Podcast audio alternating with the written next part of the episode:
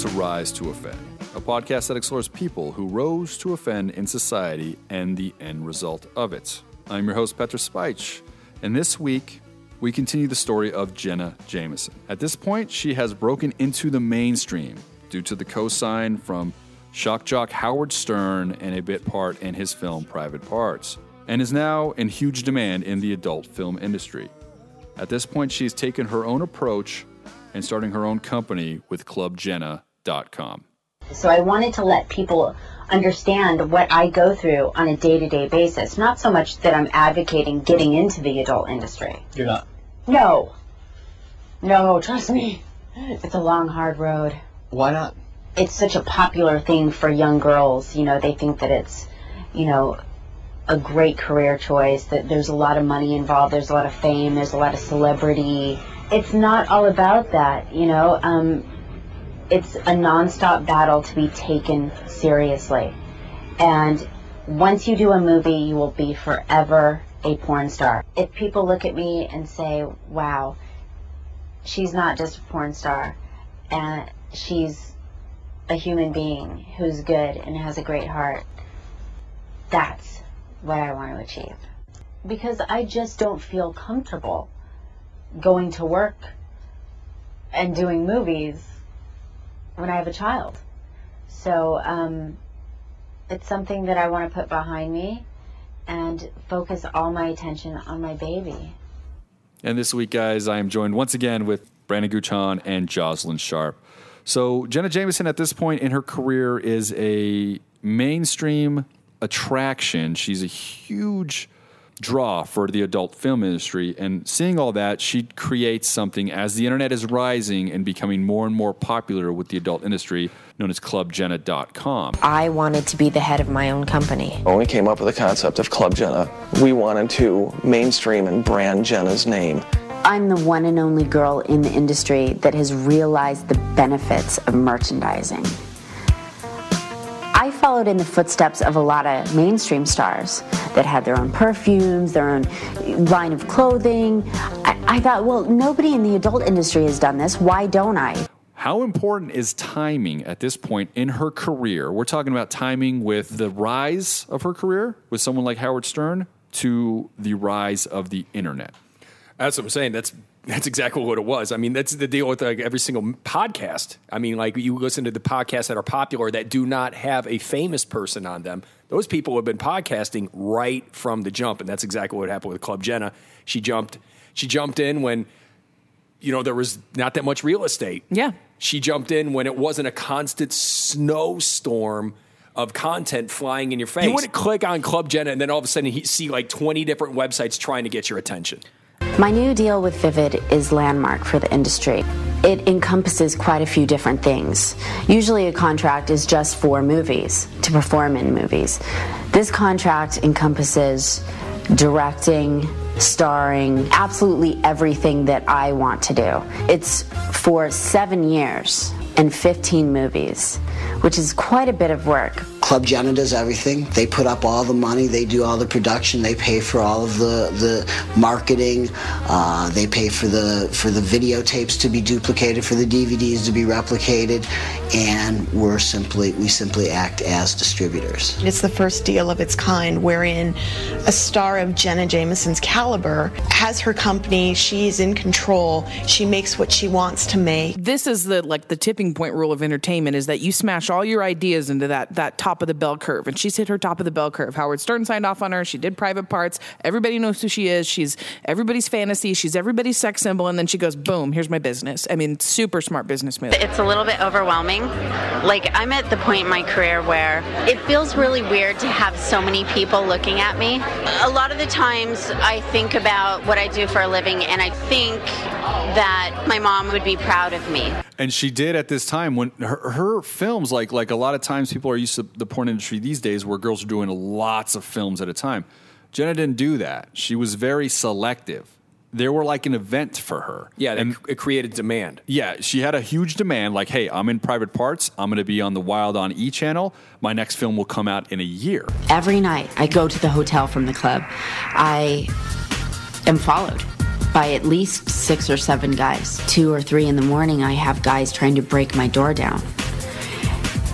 and you feel so helpless. Being in demand and uh, the promotional build behind her, no porn star has really had that before. They didn't have like a promotional company behind them building up uh, a release or a video, you know, per se, to garner so much mainstream attention. I've had to fight a lot of preconceived notions like me being a bitch or me being a nympho.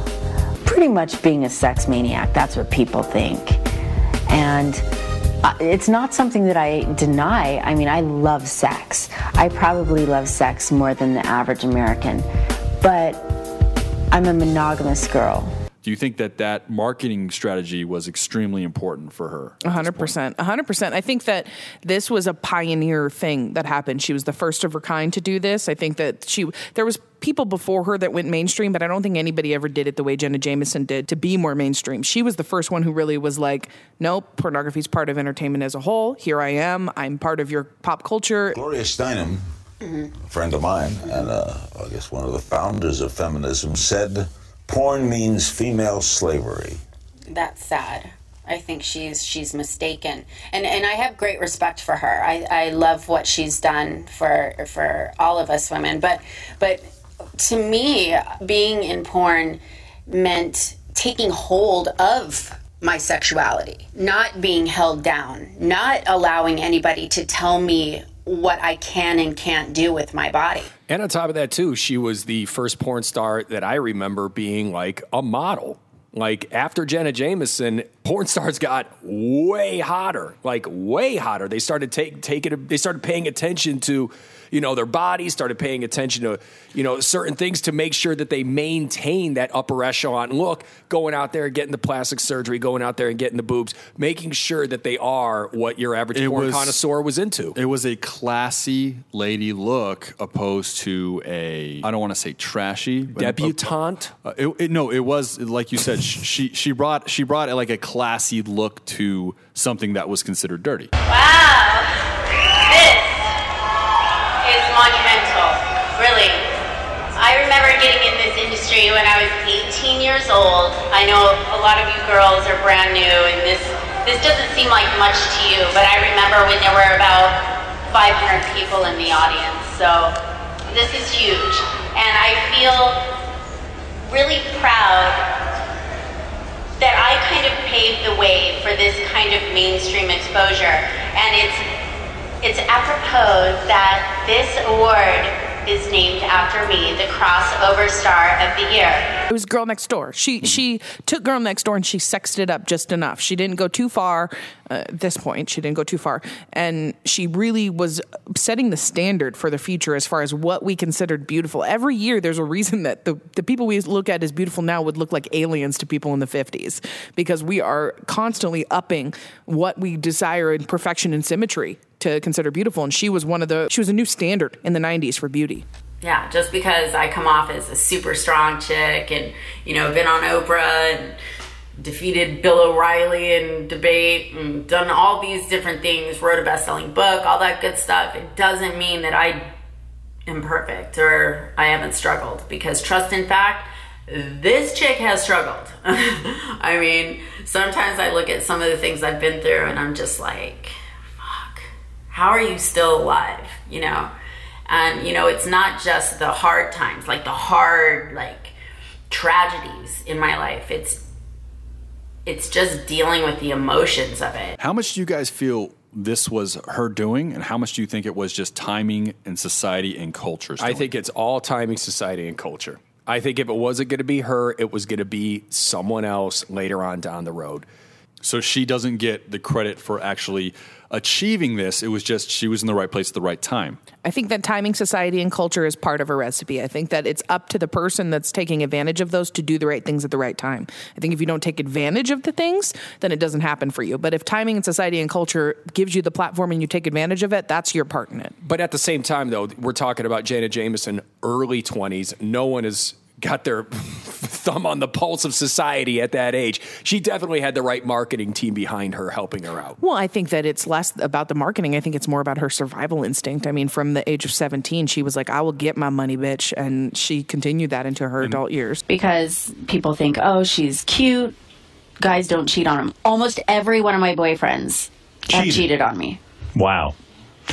Well, maybe because they felt you were in porn, they had a license to do it. You maybe. know what I mean? Psychologically, they said, well, well she's I out. think when they go out with me, they kind of get a bigger head because they get into all the parties and they, like, all of a sudden they get this they celebrity like status, right. and and all the chicks want to fuck somebody who's been with me. That that is something that is very prevalent at this stage in her career. She's about twenty-six years old around this time, and money is what makes her feel like she is a success.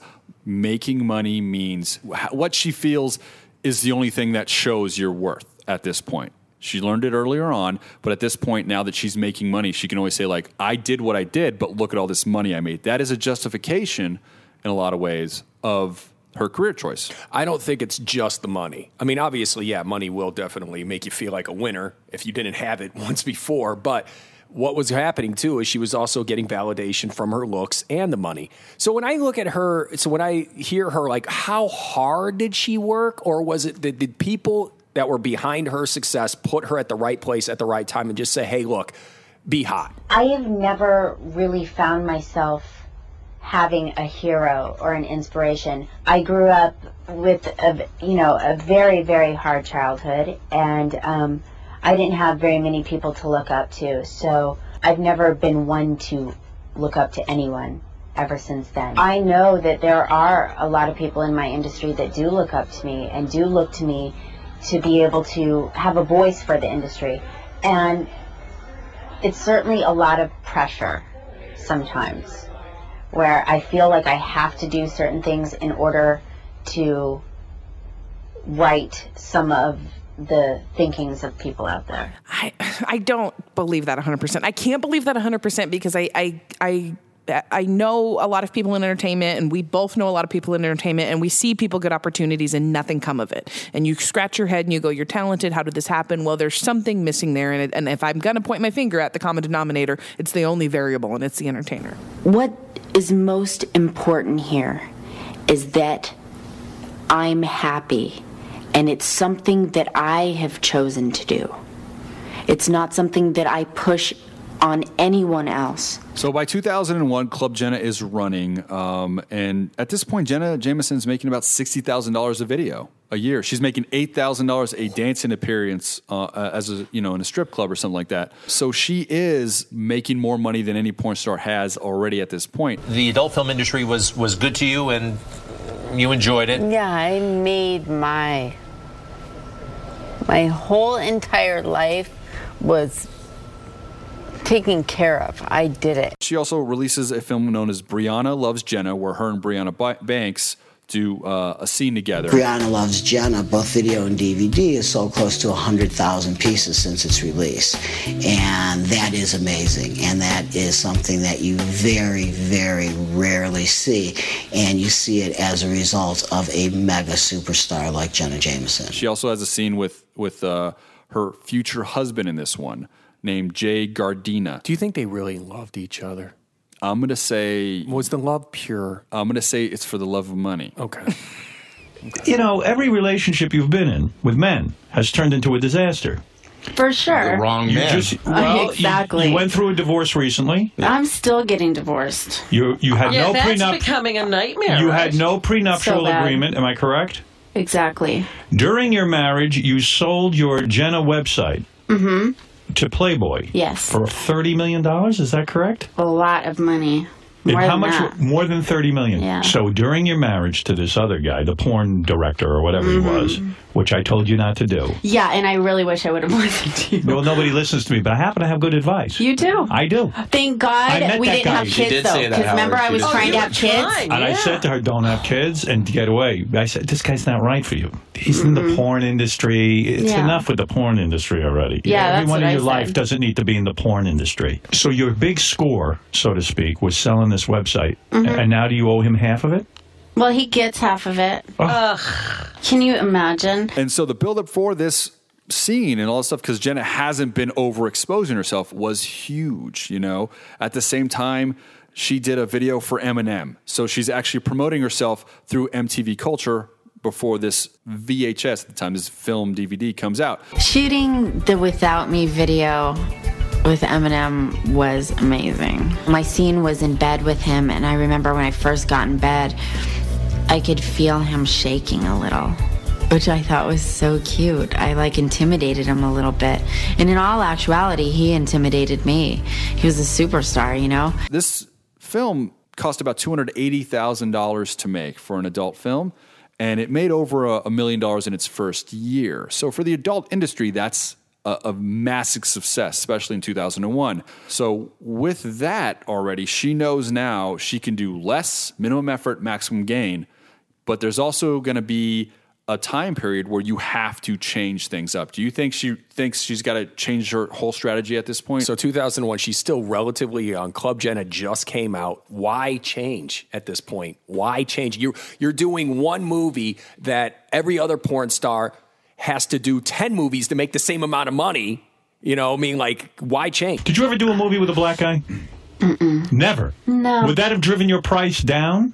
No, I don't think so. That's what they say. It just never really came up. Never happened. No one no. said to you... When I was in porn, there were probably like two black guys. And my company I worked for never hired. two thousand one is, is when people are starting to go to the internet. People are starting to go to the internet for porn. People are starting to go to the internet for shopping, for things. I mean, it, it was a fast snowball from two thousand one to two thousand six, how internet changed our culture overall. Illegal downloading, she's saying. Yeah. People were getting things for free. At this, at this point, things weren't free.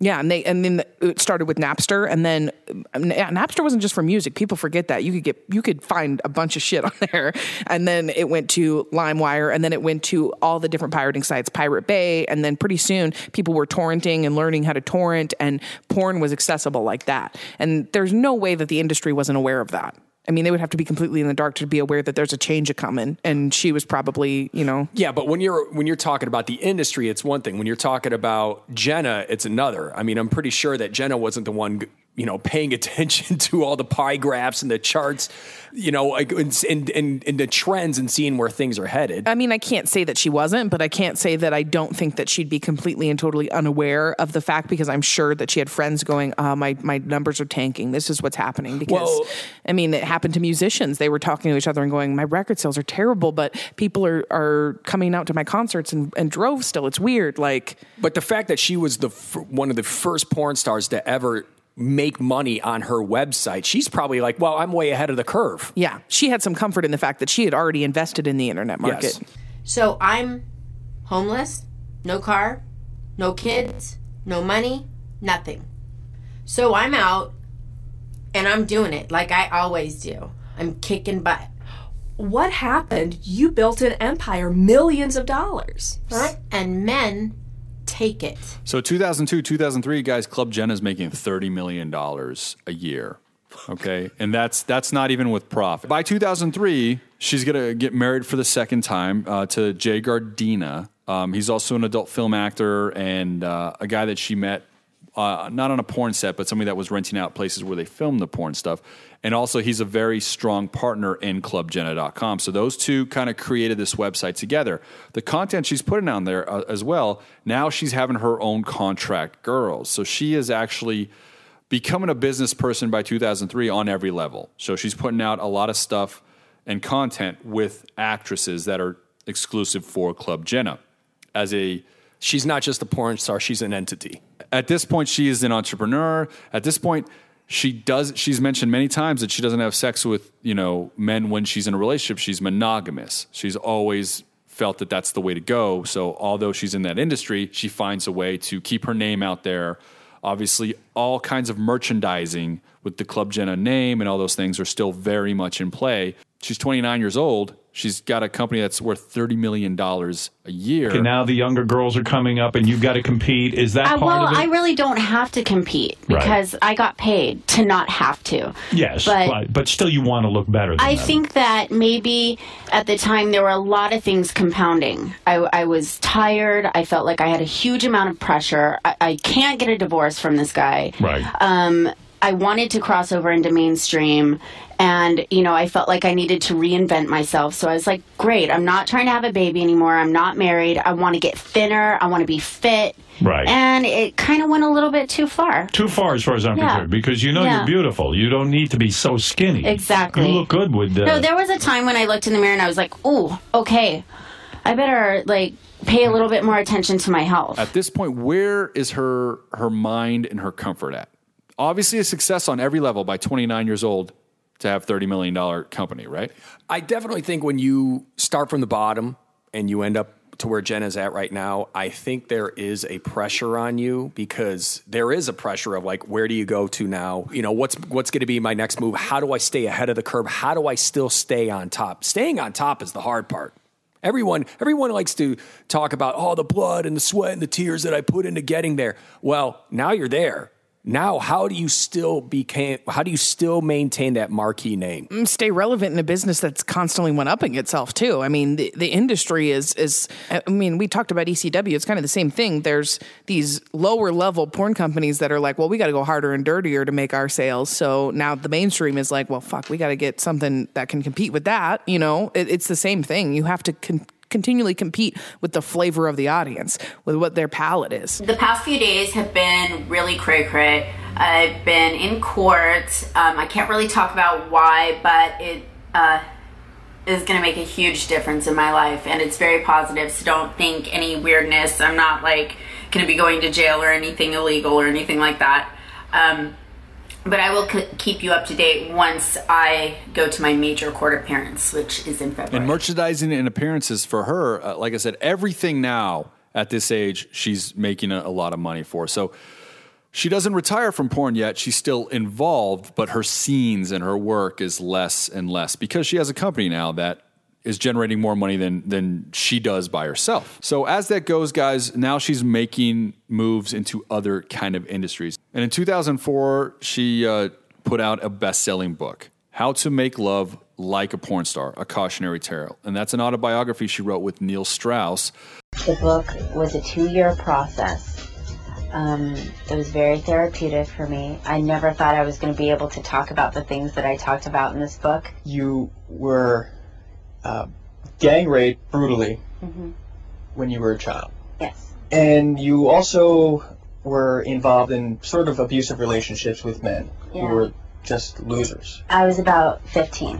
Whenever something happens that's so vicious and you're victimized in that way, it's hard to break that kind of cycle.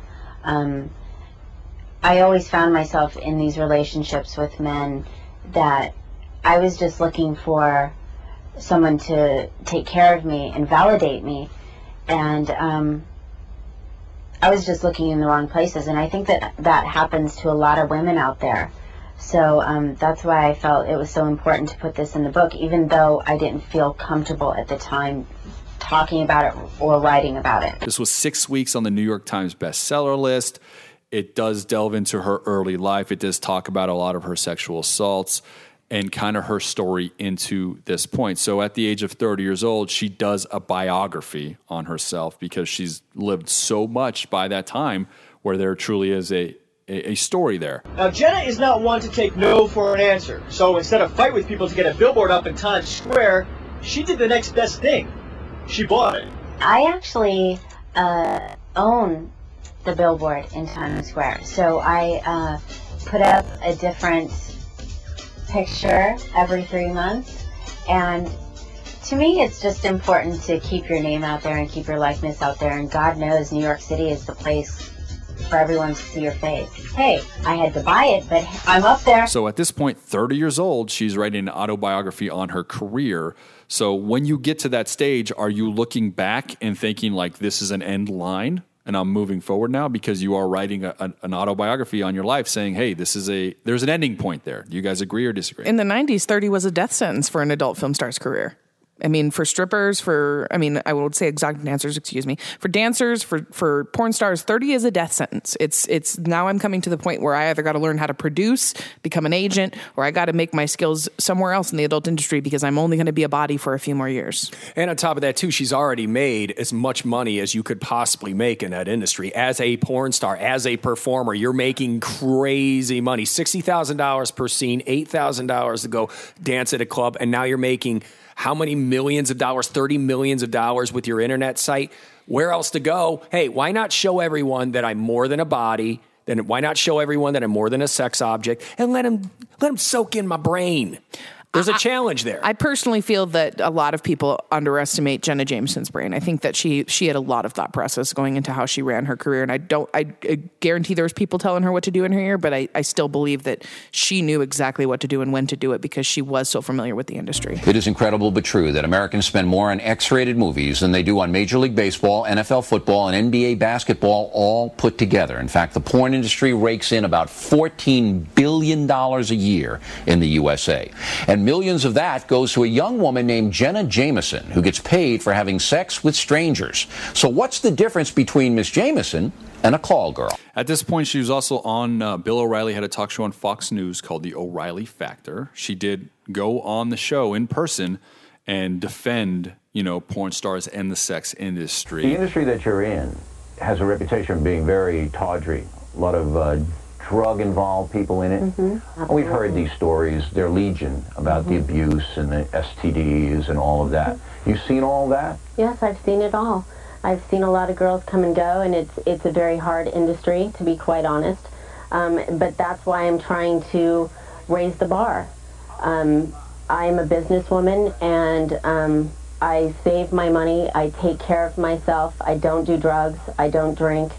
And um, that's why I've been trying to get myself out there, saying that this isn't that kind of industry, as long as you take control as a woman. What about you becoming a millionaire, all right? That's great. By having sex with strangers. Mm-hmm. That give you pause? No, absolutely not. I think it's empowering. I think that, you know, for way too long have women been suppressed. I don't think that I should be looked at as a role model. Absolutely not. But of course, there are going to be the instances where it's going to get into children's hands. That happens, and it's a sad thing, but I think that in this day and age, parents need to be a little bit more hands-on. So there's never been a time, Miss Jameson, in your whole life where that's given you pause, that what you do may be harmful to a child? Never one moment? The only thing that's ever given me a pause about my career is when it comes to me having my own children. So she is someone that people were looking at as a leader in this industry because of her success. Because the only way you can tell, I think, in the adult industry, I don't know if you guys agree, success is going to be a monetary value. Do you agree? I think it's uh, name recognition too. I mean, because there is so many people in the adult industry, and I think that name recognition is huge. And for her to be a household name to people who don't even watch pornography, that's huge. Yeah, in porn, there's only two things you need, fame and money. That's it. It. Yeah, and and she had both in spades. So she even, even is on Fox News, a, a, a very right-wing channel that's known. And, and obviously we always assume porn is going to be a more liberal lifestyle. It's been really active over on my Twitter. It's been nuts uh, because the upcoming election. I'm very outspoken politically. Um, I won't go into it now, but um, very quick. I am a conservative. I am a Republican. Uh, I know that's hard for a lot of people to believe coming from my porn background, but uh, it's what I believe, and uh, it's what I kind of follow up on, really, and, and back back my shit up. Moving on from that, Jenna has become a successful business businesswoman at thirty. She has written an autobiography that was a, a bestseller on the New York Times uh, list for six weeks. So her accomplishments by the age of thirty are extremely impressive, especially in an industry that nobody's ever broken through like this before. Felicia Terry on Facebook asked, "Do you believe in God?" Yes, I am. I, I'm very religious. Would you, cons- you consider yourself a religious person? Absolutely. Yet you break a lot of rules of the Bible. Well, I, I, I think that we've come a long way religiously. I, I don't think that you have to take the Bible literally. I think that you know, having faith, and I love being able to teach my children what it means to just believe and have the strength of faith. You don't have to go to church. Yeah, I mean, I, I used to go to church all the time, and it, my, my ex used to tell me, oh my gosh, the roof is going to burn and fall in on you. Jenna's got other uh, projects in her mind. Um, she does something known as the America's Next Sex Star, uh, a kind of a reality T V show on Playboy T V. It's on pay-per-view. And she kind of tries this reality T V show thing out for Club Jenna. And you see that she just keeps doing new projects and new projects.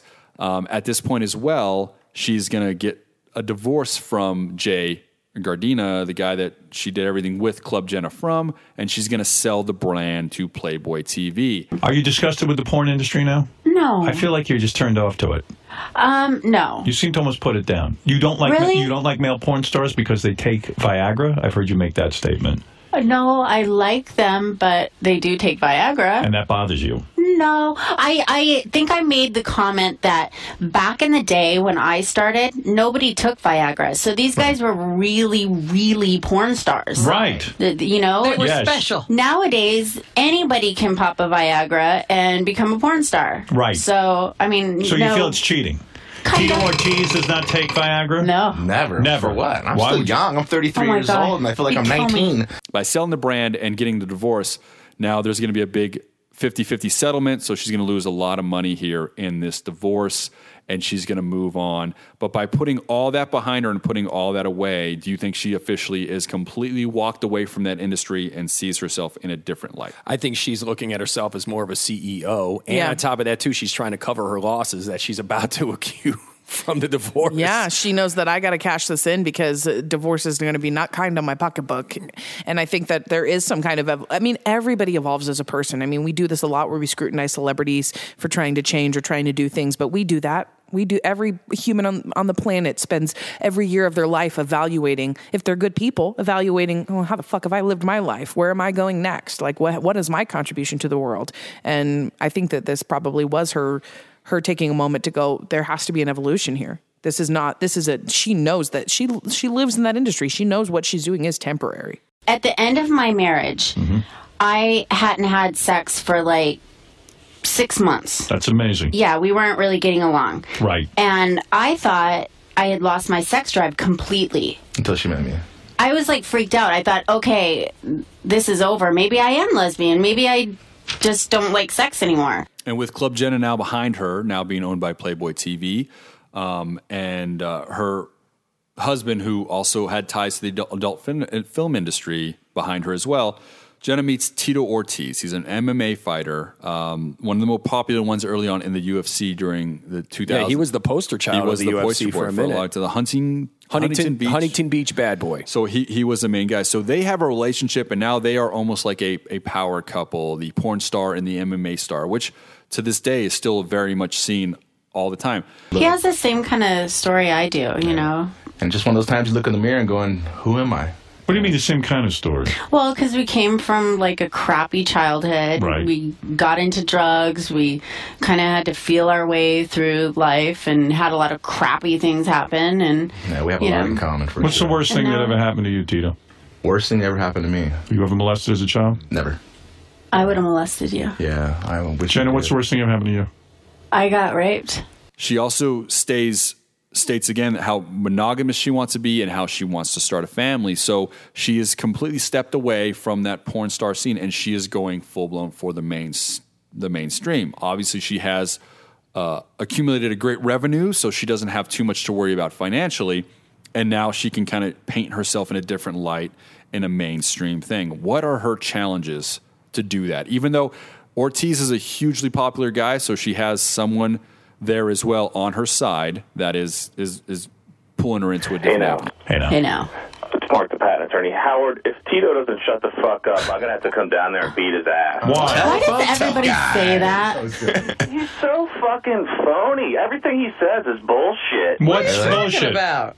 I just think that everything, especially with this whole reinvention of Jenna, it all sounds very canned, very uh, rehearsed. What yeah. about that, you guys? Is this the latest uh, I'm retiring from porn kind of rap? You've retired before, Jenna. You've said things before, and then you get right back into it. Um, well, no, not really. I actually haven't done movies for about four and a half years. Okay. But um, I really didn't want to talk about it because I'm still releasing movies. Right. So I don't really want to come out and say, you know, I denounce porn, because I'm still making money from porn. You feel they're not being genuine. The challenges, I mean, I don't even... I mean, there's so many challenges that she would have to overcome to just become a part of the mainstream. I mean, how are you going to be able to erase the mental image of her with looking like a cinnamon bun? You know what I mean? It's just, how do you do that? You don't. How do you do that? You so, don't. So you basically have to either double down on the industry, which is put out more content, maybe not involving yourself, but double down on the industry, or you speak out against the industry, and now all of a sudden you're getting positive reaffirmation from the people that once doubted you. Everything's amazing in my life. I have a beautiful man who takes care of me and accepts me. I'm so lucky, so lucky.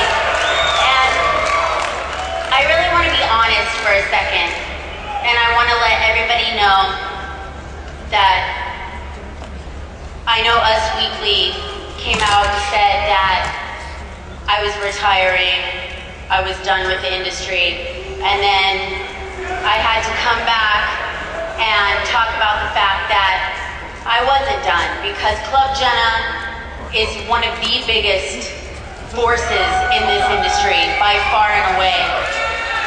But, but,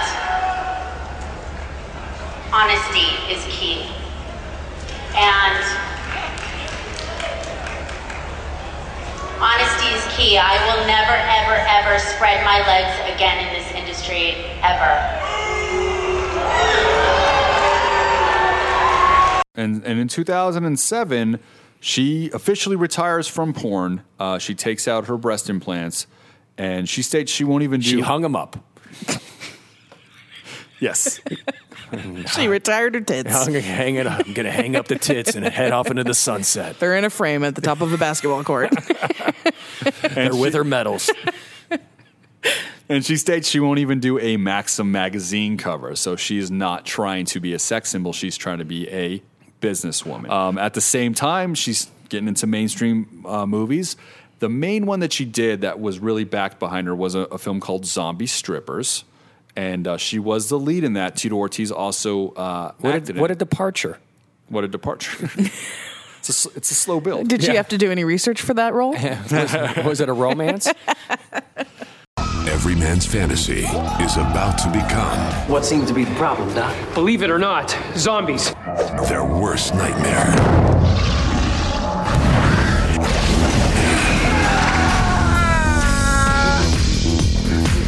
Robert Englund. Jenna Jameson. Either got it or you don't, baby. But, but what about the girls, huh? They're good girls. They're zombies. No. They're strippers. They're zombie strippers. So with her doing this film, though, she's breaking into the horror genre, into the mainstream. The horror genre is the easiest genre for her to break into. You guys agree? Because those fans are going to be uh, oh yeah, it's the only genre. And- yeah, it's yeah. like when your horror genre is all you got to do is be a hot smoking chick, and that's all they require. No acting ability is needed when you're in a horror movie. In most cases, and I'm not talking about I'm talking about low budget horror movies. I'm a huge horror fan. Pete and I both are. And we have discussions a lot about this, about how people don't appreciate the fine wine of a B-rated horror movie. There's something beautiful about it. It's less about her being a hot chick, and it's more about her being Jenna Jameson. It's about the fact that she is prostrating herself at the horror fans' feet and saying, watch me fuck up this chick, watch me be a zombie, watch me be bloody, watch me. There's all these things, these beautiful things in these B-rate horror movies that people don't appreciate. And it's the fact that it's it's okay to be scary in these funny, kitschy ways. I think it's important to turn a new leaf once it comes to family. It's important for my children to know that that's something that I did in my past. But if there's nothing wrong with it? There's nothing wrong with it when it comes to being a single woman. And horror is the easiest genre to break into because we are the most accepting fan base. We are the most likely to watch an indie film. We're the most likely to take a film that costs ten thousand dollars to make, like Paranormal Activity, and make it into a giant blockbuster with a bunch of shitty sequels. Very true. And then at this uh, at this stage, guys, so she has the the film out. It gets good reviews. Horror fans do like it. Um, and then Jenna does make an appearance at the two thousand eight A V N Awards, because they do have an award named after her called Mainstream Breakout Success, the Jenna Jameson Award. And before she uh, gives it away, she does state um, that she will never do porn again. She will never spread her legs for this industry again, ever. You've almost transcended the term porn star into something different. The next act in your life uh, is hopefully, in, in your words, to have a baby. Yes. What happens to the title after that happens? I know that once I get pregnant, I'll never do movies again. And uh, the crowd doesn't react too highly on that. So she does kind of say, in a lot of ways, like, I've built this industry, I've beaten this industry, I'm better than this industry. Do you guys feel that that was something that she needed to do? No, I don't think that was a smart move. I mean, you could have just said that in a press release. Why say it to all the people that have backed you and helped make you what you are today? Instead, you're just kind of giving them the finger and kind I mean, of going about your business. And don't get me wrong, I understand why she's proud of it. I understand why you would make a statement like that, because yes, you're right, she did beat the industry, and an industry that has held back so many people, in an industry that has eaten so many people. Jenna ate the industry. Very proud of, of all my all my amazing fans. Mm-hmm. And are you happy? Because there, there's probably never going to be another person who achieves what you did, because the business is very different now than it was, and it seems like it's hard for people to become these gigantic name performers, because there's so much free stuff out there. It's like, I don't know how anybody yeah, it makes... It won't happen. It won't happen again. It won't, right? No, it won't. And, and uh, you know, I feel bad, but you know what? I worked my butt off, and I have turned into uh, somebody that knows Jenna Jameson. Mm-hmm. Like, people know me. They know Jenna. Being an adult film actress, there's a stigma and there's a way that you're viewed. But that's what I'm talking about. Do you think that she doesn't, like, she's trying to be like, because it happens with many of them when they get into mainstream. They're like, they don't show the same respect as they did when they were in the trenches. Well, exactly, because, again, she beat it. It's almost like in every, you, you see this happen in every type of performance art whatsoever. It doesn't matter if it's a stand-up comedy or rock and roll or whatever. Uh, it's hard to erase someone's image of you from when you first started. Later, you're over like, look, I'm not the same person. And now you have this uphill battle of trying to convince someone that, look, I'm not the twenty-year-old chick that's hooking up with all these people. Now I'm a business. Now I want to be taken seriously. And how do you do that when there's so many videos and so much visual evidence that back up somebody else's opinion? Are you in love with her? Of course, without a doubt. And the last time I was on here, actually, you're like, you guys ain't gonna last. Just wait. Just wait. I did say that. I'll yeah. be honest with you, and, and I'm very it's been surprised. About a year yeah. and seven months now. I think that what she's doing is what a lot of people do: is she's burning it to the ground. I mean, there's a reason to do that. Yeah. It's because she truly, she's saying she's a different person because she is. And if you're truly that different person, you're gonna look at your fan base and go, well, anyone who's not gonna stick around for me after I say this thing, I don't give a fuck about anyways. Yeah, you're not really my fan. Yeah. At this stage, she did write a couple more books just for erotica. Uh, nothing too intense, and then she uh, is officially a mother. T- her twins are born in two thousand nine. Father is Tito Ortiz. Their relationship is still very strong. Maybe Jenna needs to take a lie detector. Maybe she's so deranged that she yeah, puts this stuff out of her head. I don't need to do that stuff. Listen, it, yeah. this is all part of being who I am. And I, I just want to see Ed Torian hook you up to a lie detector and ask you a cool question. After the birth of her children, this is when Jenna, unfortunately, starts getting addicted to oxycodone and other uh, pain medications. So her personality, her drive, everything's changing because she's slowly becoming an addict um, while she has the twin kids. I decided quite a long time ago that I was having a problem. Uh, right after my children were born, my doctor had put me on a lot of pain medication. And I was having pregnancy-induced migraines, and it, it was pretty gnarly. And my doctor had put me on a lot of opiates, and um, that really spiraled into a pretty gnarly addiction. twenty ten, uh, domestic violence charges against Tito Ortiz are, are pressed against him. They they do them against each other. Eventually, they are dropped. Tito decides you're not the woman for him. Uh-huh. That'll never happen. Tito, I'll cut you off there. Famous last words. That's and that you said the same thing last time I was here. That was now a year he's and gonna half ago. Dump me. If Tito dumps you, will that drive you over the edge?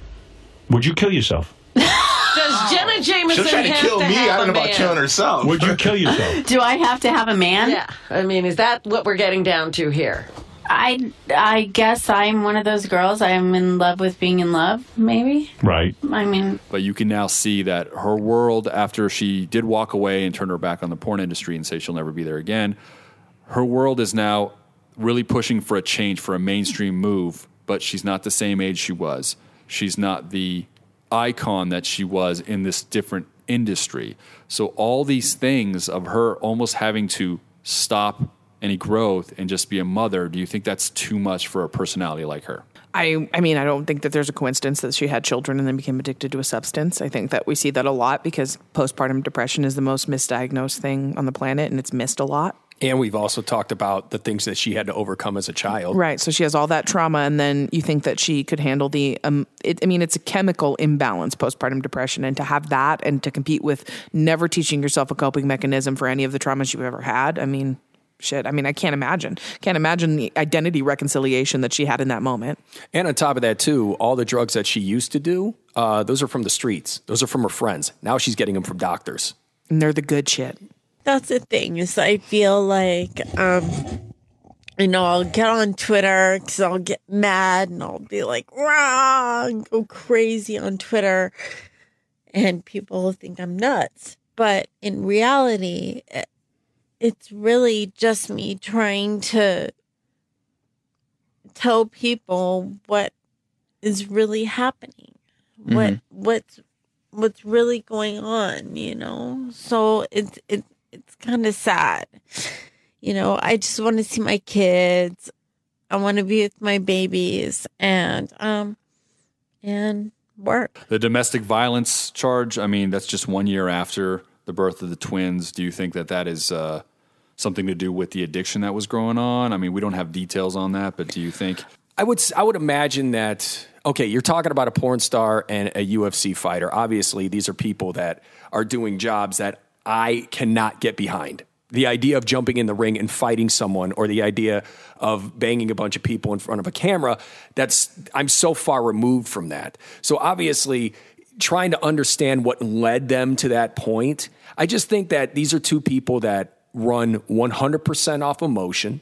And when you do that, passions run high. And then eventually you end up with a situation like a domestic dispute. Well, my boys are fantastic.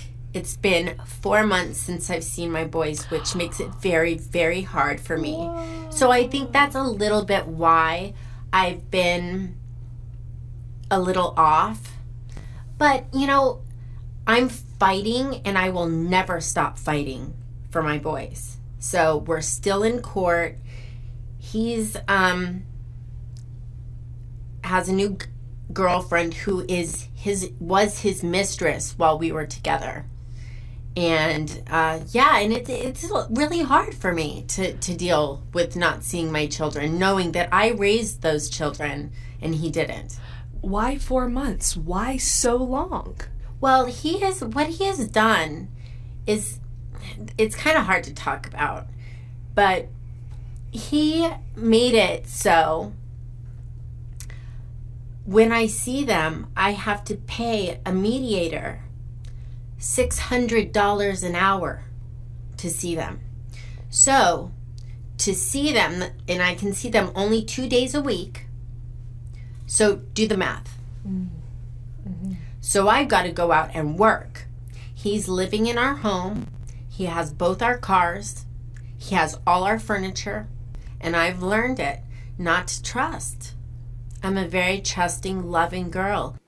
I think that there's a uh, storm of brewing way before that. Yeah. I, I mean, as anyone who's been involved in domestic violence can tell you, is that it doesn't happen overnight. That if you look back, there's warning signs along the way. And I wouldn't be surprised if her addiction had something to do with what was going on internally in their relationship.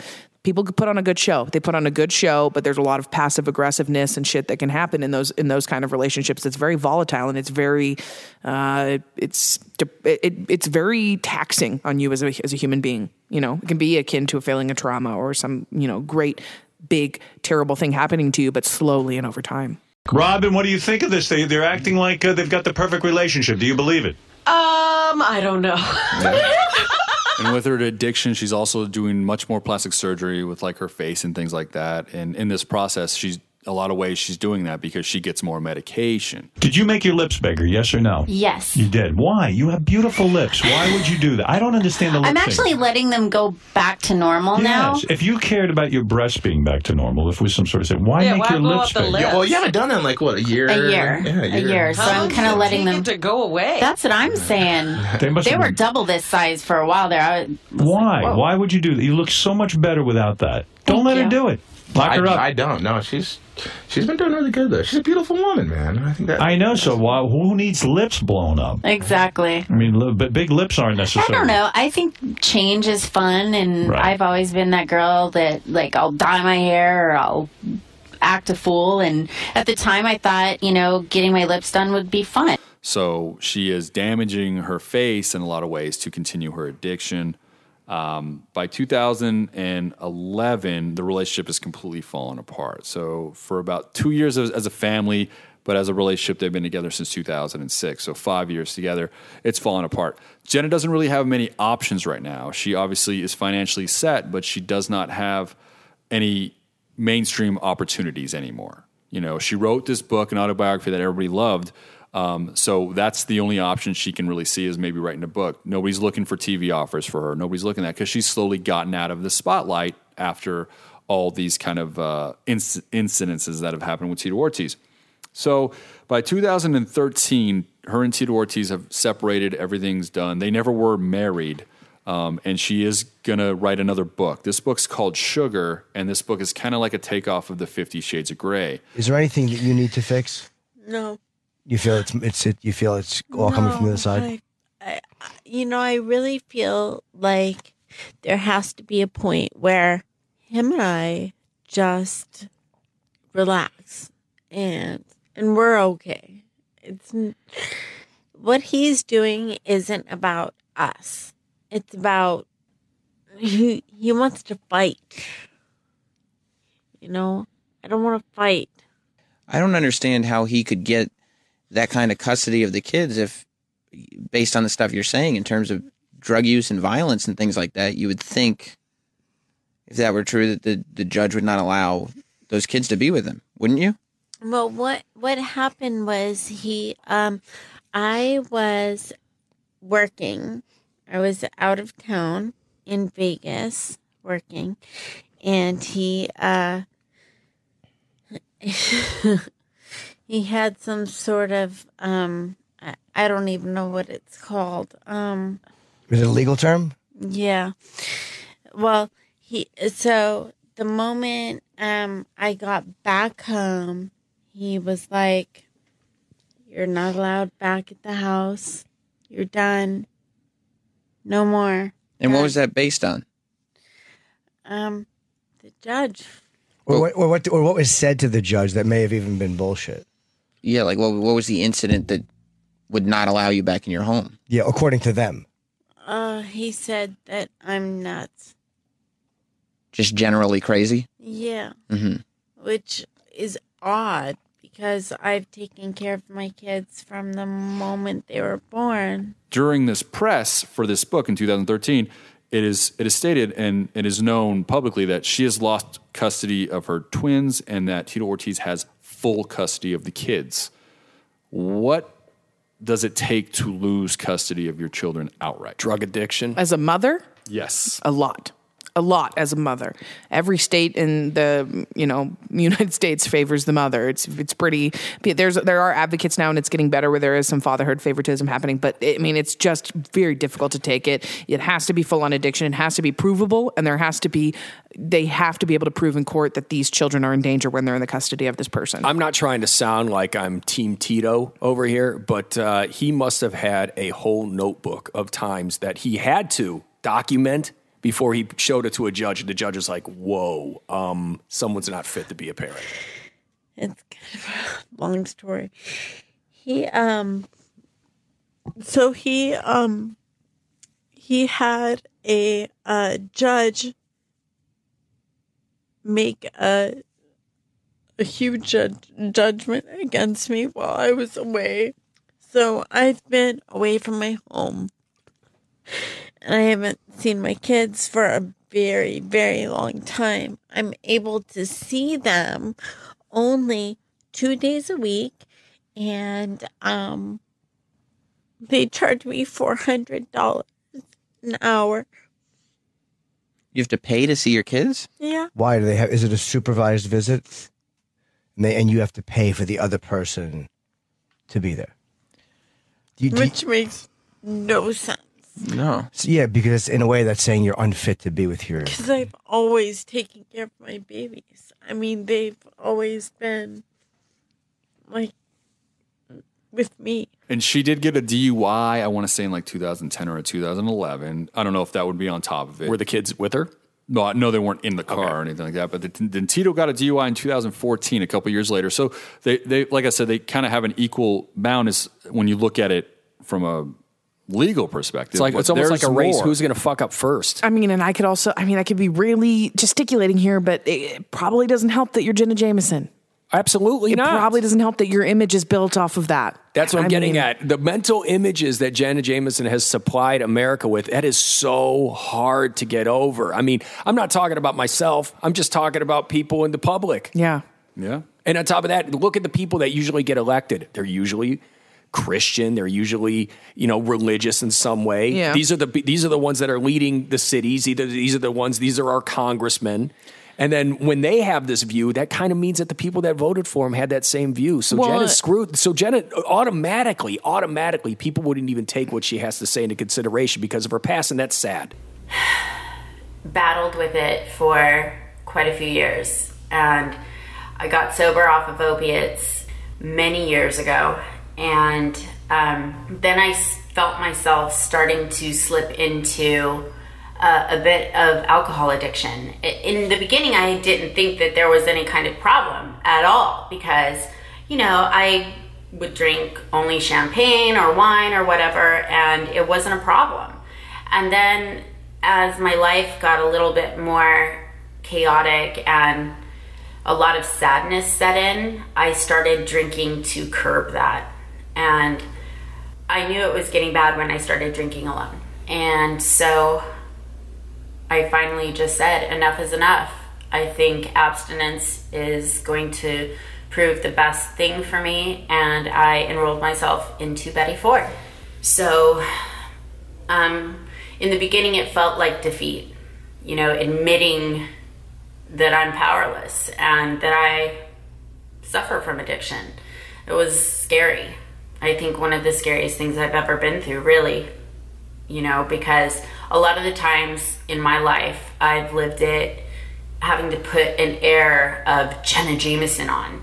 And I forgot really how to be myself. And I didn't know whether or not people would accept me as just Jenna Mazzoli, you know? And she, in this also, she loses a lot of money during these court proceedings, obviously. So, um, and she's not having things coming in at this point. So she starts to get sleeve tattoos, uh, change her appearance dramatically with surgery, all these things. So at two thousand thirteen, around this time when she's lost custody of her ch- kids, um, she has made a complete change in her appearance. The person that we, you remember and the icon, she has none of those same visible looks anymore. There was a point where you looked at her almost like a princess, like someone that was classy in a lot of ways. It's the opposite at this point, like for a lot of people. So with that, she puts out a book called Sugar, as we mentioned, and she officially does not return to the porn industry, but she becomes a webcam model. So you have made a decision to get back into the adult film industry. Okay, there has been a little bit of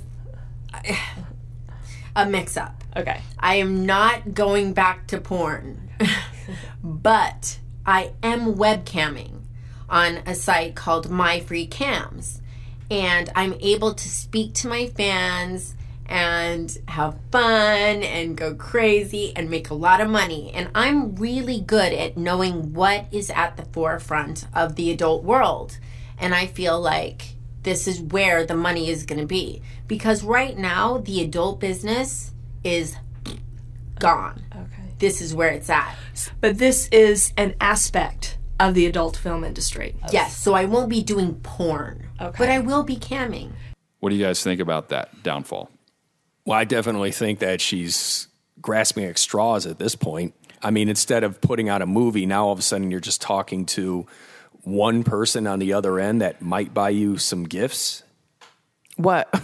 Get, Wasn't that what we're ramping up to this whole time? I mean, we're we're literally. I, I, if if I were to predict what was going to happen, it was that she was going to try and go back to what oh, originally made her yeah. who she was. I mean, all that the world has. Unfortunately, it's just this. Her life has been this un, un, unfortunate series of events. I mean, not to Lemony Snicket or anything, but that's really what it is. Is she terrible things happen to her? Tragedy befalls her life, and and the adult industry saved her. So she just had tragedy happen to her again. So it's not a leap. It's not a huge leap for her to go, you know, porn might save me again. It's the devil, you know. I have no idea what anybody's saying. I'm sure they're all talking smack. I look like a giant sunflower. I guess it could be worse. Oh my God, you guys make me laugh. Thank you so, so much. Yeah, that's why I had to bend over to wash my hair, because this tattoo is still really fresh and it hurts. I think you're all in shock. That's why you did it. You didn't tip me. I thought it would be fun to have you guys watch me. I'm like, it's Richard. What are you talking about? Weirdos. Wow, there aren't very many uh, tips. And the comebacks for people that are known in the mainstream, um, when they don't really have options and you can be made fun of, we have something out here known as reality T V. So people will offer you something on reality T V to kind of embarrass yourself and degrade yourself on one level. And in two thousand fifteen, she, after doing the webcamming and all those things, she joined the cast of Big Brother U K. And pretty much that's what happened. It was just, oh, you know, a, a star. Last-ditch effort to stay relevant. Someone can laugh at. Um, she didn't even try to or attempt to look good. She really forced herself to look really bad, like in a lot of ways, physically, mentally, um, just t- to cater to an audience that loves to hate, to make fun of her. You love me. Don't act like you don't. Hi, I'm Jenna Jameson, and I am pretty much known for being the world's most famous porn star. Welcome to my world. I worked for huge channels, traveled the world, had sex, and now I'm a, I'm really, I'm settled. There will not be any more porns coming out of moi. A lot of people take for granted that I'm like some kind of sex maniac, and that's incredibly untrue. Okay, wait, not incredibly untrue. If I were gonna describe myself, I would have to say that I'm a little bit crazy, a lot smart, and incredibly angry. If you try to get up next to me, I will crush your soul. I kind of forgive people for their annoying habits, because most people are pretty fucking annoying. I'm all about America, one hundred percent, and our food's way better. The food here sucks balls. I'm incredibly excited to go on to Big Brother. I feel like I'm gonna get through it, and I'm gonna crush, and I'm gonna win, like I always do.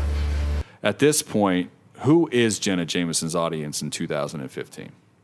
People that are laughing at her. It sounds like it's either that. This is the one thing that I that really kills me about society, and this is a story that magnifies that, that puts a magnifying glass over it.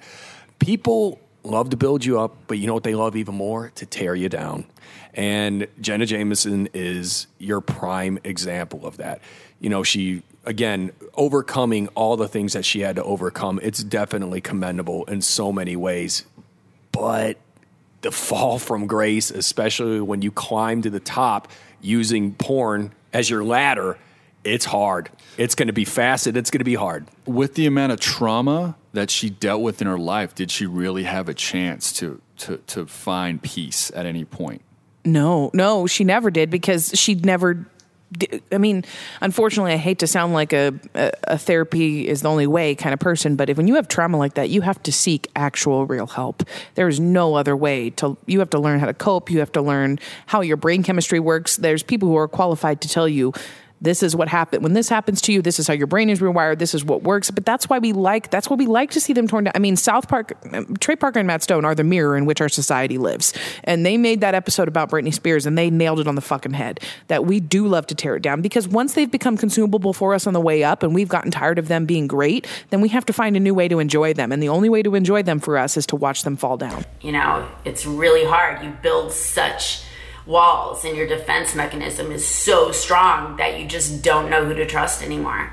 You know, you don't know who is your friend just to be friends with you because you're famous, or gosh, I mean, it's, there's always such a process when it comes to, you know, weeding out friends or boyfriends or, you know, baby daddies or whatever, you know? So, um, yeah, my, my sobriety has really changed my look and my overview of everything in my life. And I've been really sad, but I know that I am pushing forward, and very, very soon things will be the way they're supposed to be, very soon. So that gives me some solace. And I don't know, I think it's just good that for the first time in my life, really truthfully, for the first time in my life, I feel settled and I feel proud and I love myself. And on top of that too, if you look at it, she started doing the porn movies, and then I'm sure when she started realizing that she could do less porn movies and make more money, that right there is a pat on the back. She's She's slowly trying to walk away. Then the book, and then the Club Jenna came out. Boom, again, another reason to put out less content, just to make it more, you know, to make them one. Then you write the book. All these things were falling in place, and now everything that she's trying to do is just another attempt to stay relevant. Even the Tito Ortiz relationship, I mean, that you, just like Pete brought up, he goes, that was a power couple. That was a way to stay in the headlines. Now, now you're on Big Brother, and you're just... And you're and you're letting everyone know that you're you're putting your flaws on display, and you're just feeding this this public machine where they just want to keep tearing you down. I mean, it's sad. I mean, look at her entire philosophy around pornography, and that in her career, if she was in a relationship, she wouldn't have sex with other men. She still craves a very, very organic and normal Uh, heteronormative relationship. She craves that. She craves the love. She craves the love that she never really saw. Love and care and devotion. And all she's ever, I mean, the, I think that the money and all this shit is secondary. I think when she, when she got with Tito Ortiz, she thought there was love there. And I think that the addiction is probably a result of her still not being able to find somebody who can love and take care of her the way that her father always should. Yeah, she wanted, I, I, I agree with Jocelyn. I think she really wanted a family and a normal life, something she never could. And by never knowing how to nurture or do that, she disposed of it without even knowing. I think I, she sabotaged I all think her I was actual just dreams say, because it was justified for money and fame. I was her just actual say, dreams I, were sabotaged. With that being said, I just wanted to tell everybody how much I appreciate the kind things they say to me on social. I get choked up. Oh my God. Um, it means a lot. It really does. Just like those one-liners of saying, you know, you're so strong and you're inspiring. It's pretty cool. And it makes a huge difference. So the more positivity you're able to like push out there online, just know that no matter who you're saying it to, it really registers. It registers. There's no doubt. So I thank you from the bottom of my heart. If if what you're saying is true, mm-hmm. that she found real love with Tito and they went and had this family, then she found another way to, to sabotage it, to break it down. So that way, that way, all of her previous thoughts about how impossible it was for her to, to be a mother and to be and to be loved. She just wanted to. It, it, there's something that happens with depressed people where they just they will go out of their way to prove their previous notions correct, even if it means taking themselves down. If you were given another life, would you opt for the same profession? Oh, I have no regrets. I love what I've done. I love when I walk down the street and, you know, groups of teenage girls, eighteen, nineteen year old girls are like, Jenna, you're you're my hero. Like, how to make love like a porn star is like the Bible to us. Well, you pleased a lot of people. When I you have. think about it, you brought enjoyment to many people in many places. Couples watching you together, people watching you. You've turned on America. And that's exactly what I wanted to do. And at this point, after the Big Brother, you uh, she finds a new partner, a jeweler named Laura uh, Beetson. And uh, she does start a YouTube journal that kind of shows her sobriety. Um, she's converting to Judaism for her partner, and she does become a mother again. Uh, she does get a daughter with this guy. So give me some ideas of what you want to do, talk about. I know that I'll do something on my conversion because I'm literally weeks away from being Jewish, woo! Which is really, really cool. Um, it's been a hardcore process, no doubt. The thing that's really in the media and popular about her now is that she's extremely pro-Trump. She is uh, very anti-liberal. She is, um, a lot of people consider her racist and all those things. Do you think that her being aligned to a party that never welcomed her during her youth and her early years, it, in some way does show that money was the key to her values, her thought process, everything, making money, and that's it? Because for her to align with, you know, any kind of right-wing viewpoint, it is a huge contradiction. Well, I want to know what kind of an impact her current beau mm-hmm. had. She, he's a jeweler, so obviously he's definitely a one percenter. Who knows how much of that he fed her before she started to believe it. And on top of that, too, there is something to be said where you're looking at this one side that's constantly opposed you, constantly, constantly opposed you, which forced you to oppose them.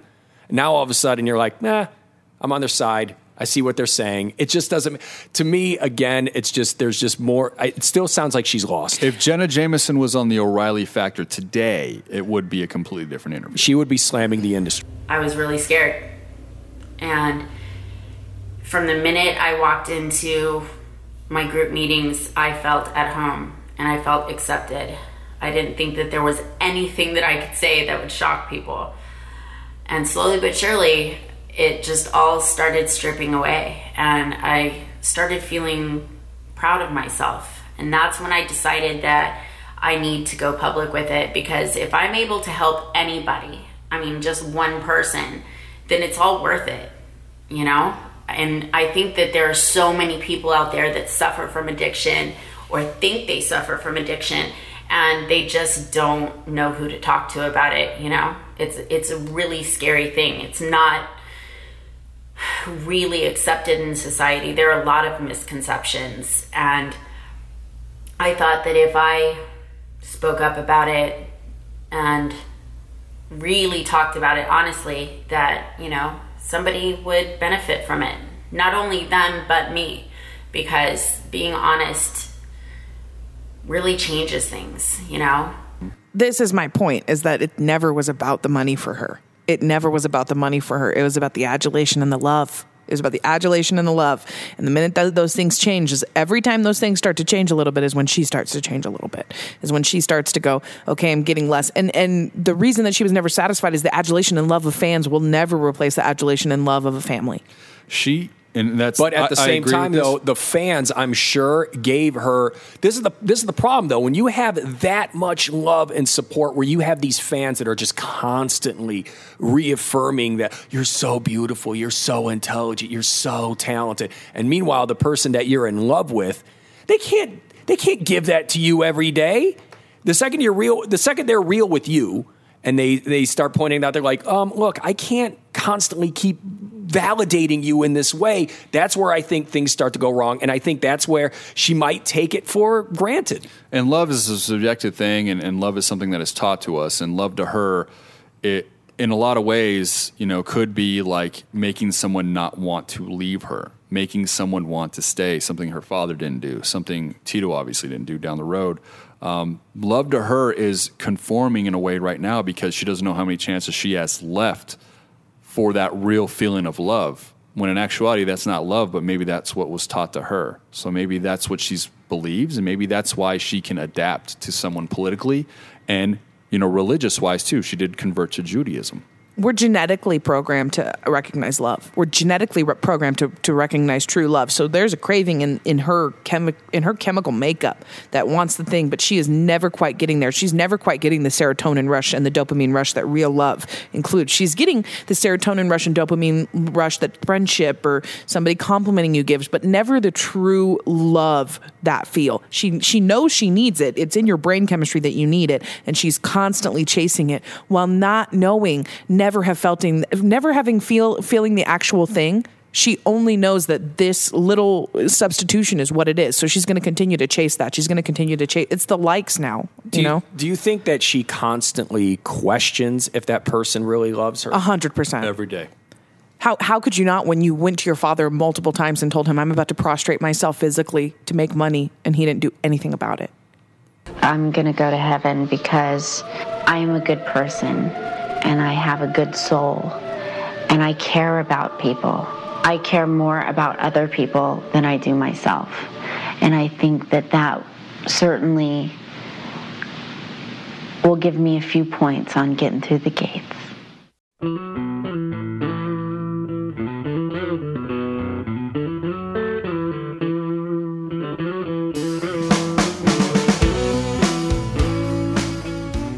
Please follow Brandon Guchan on Twitter, Instagram, at Your Buddy Gooch, and Jocelyn Sharp, Facebook, Twitter, and Instagram, at Jocelyn Sharp. Follow R T O at Rise to Offend on Facebook, Twitter, Rise to Offend Official on Instagram. And make sure you subscribe and listen to us every Monday on the Metal Sucks podcast.